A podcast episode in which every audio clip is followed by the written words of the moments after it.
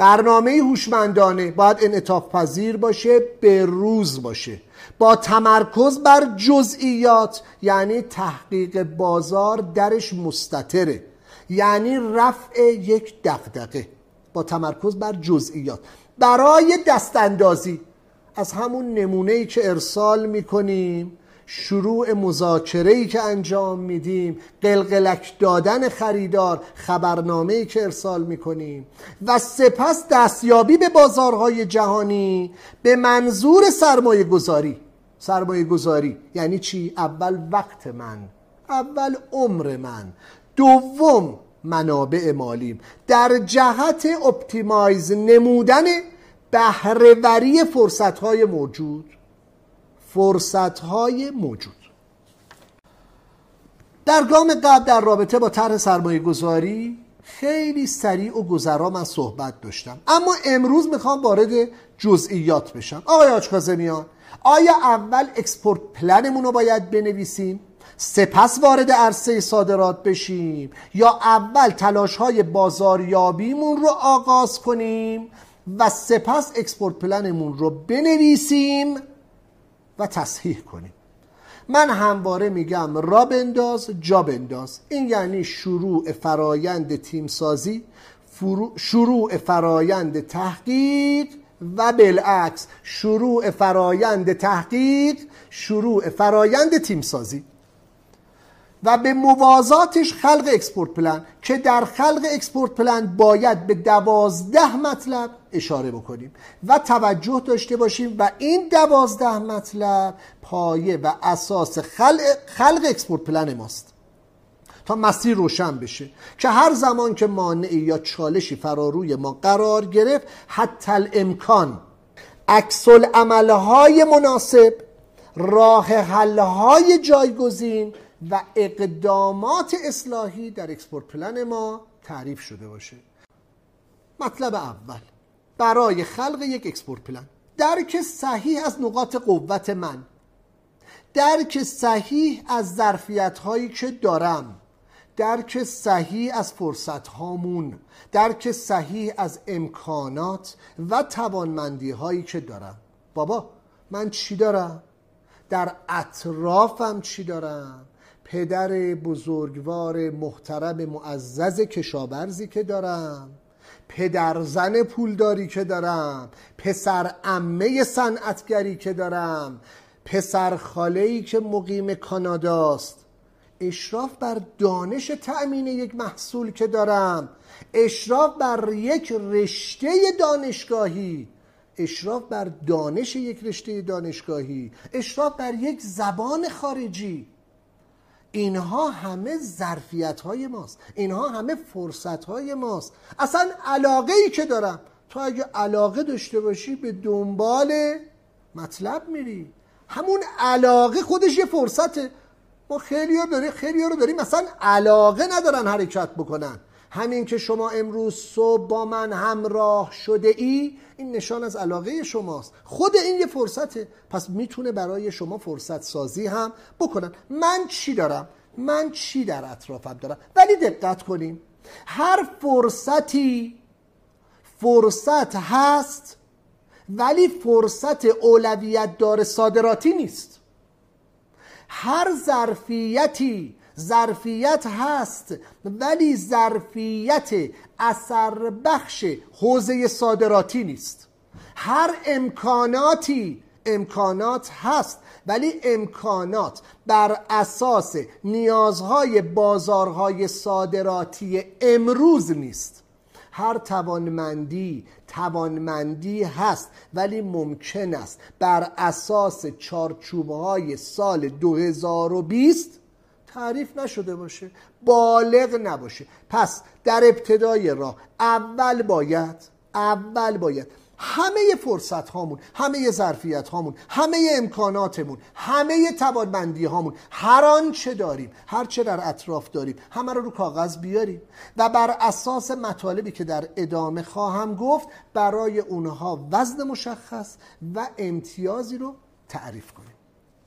دو در این, در این مرحله باید مطالعه شده زنجیره تأمین کالا یا خدماتی که در اون فرصتی یا ظرفیتی دیدیم به درستی و عالمانه به تصویر بکشیم و ضمن احترام و باور قلبی به نیمه های پر لیوانمون نقش خودمون و هر یک از فرصت ها و ظرفیت ها و توانمندی هایی که روی کاغذ آوردیم در این زنجیره تأمین مشخص کنیم. عزیزان من زنجیره تأمین رو یک بار نشون بدم که متوجه بشی منظور من چیست. این زنجیره تأمین بخش معدنه. زنجیره تأمین بخش کشاورزی. عزیزان ببینید از باغدار واسطه بنکدار واسطه فراوری کننده واسطه صادر کننده واسطه آغاز میشه تا به خریدار می‌رسه. در این صفحه اگر supply chain رو ببینید از material supplier آغاز میشه به customer و به بازار ختم می‌شود.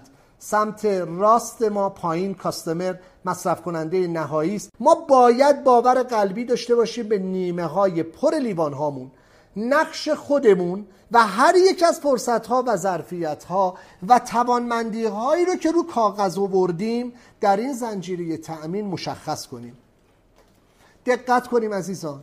این مهمه. باید زنجیره تأمین برای ما جا بیفته.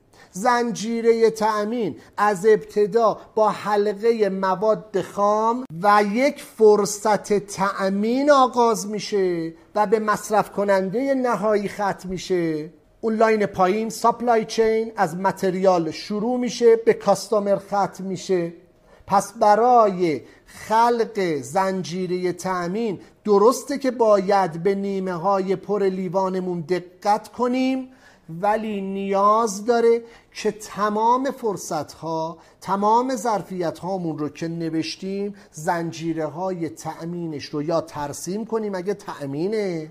اگر فرصت بازاریابی اگر فرصت حضور در یک بازار خارجیه اگر یک دانشیه که ما داریم اون رو در زنجیره تأمین تعریف کنیم. من تولید کنندم خانواده من کشاورزه من پیمانکار غیرم من دانشجوی رشته مدیریتم من یه ریختگرم من در زمینه فناوری های نوین فناوری های نانو تخصص دارم. من یک دفتری در یک بازار هدف صادراتی دارم.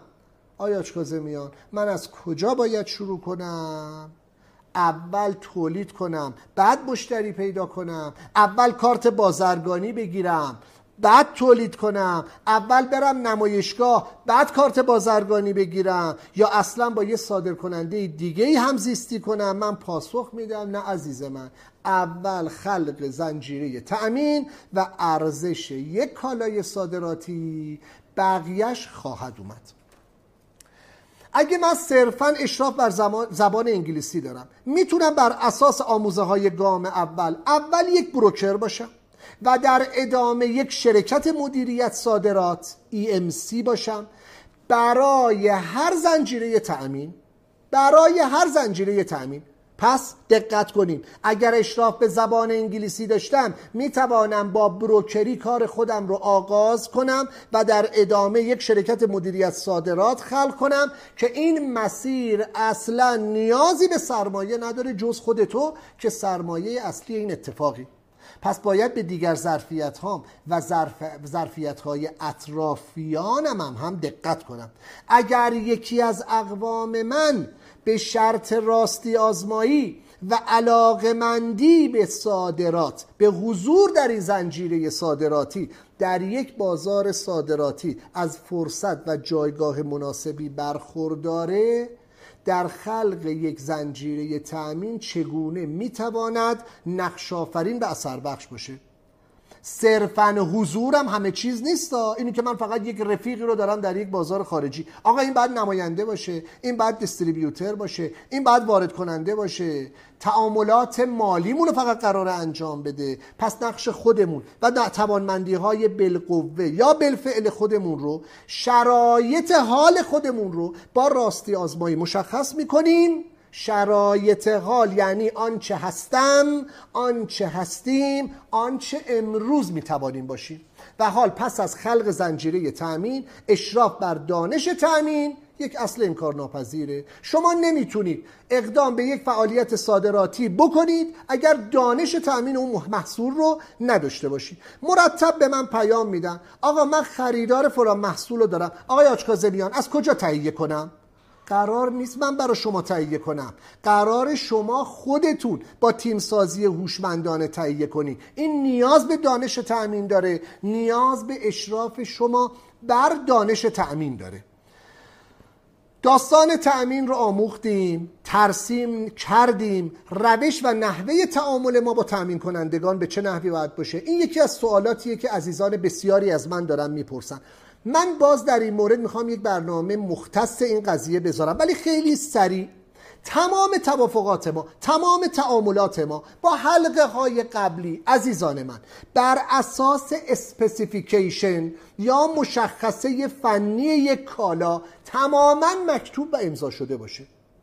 آیا این مشخصه فنی کالا می‌تواند بخشی از قرارداد ما باشد؟ بله. می‌تواند بخشی از قرارداد ما باشد. مشروط بر این که شما قراردادتون رو کامل و جامع تهیه بکنید.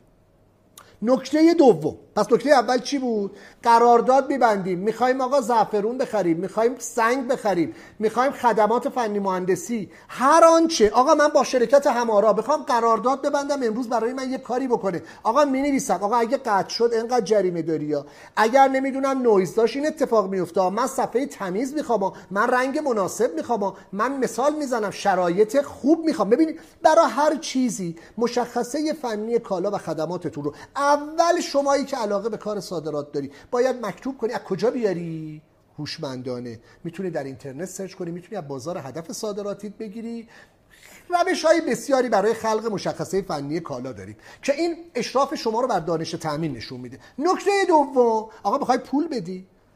می‌خوای پول بدی. اگر می‌خوای به تأمین کنندت پول بدهی یا اگر می‌خوای یه EMC باشی که تأمین کننده ای برای شما کاری رو انجام بدهد قرارداد امانت منعقد می‌کنید. قرارداد خرید و فروش خیر. شما پولی رو دارید واگذار می‌کنید. پولی رو دارید واگذار می‌کنید. این پول امانت شما نزد اون تأمین کننده است.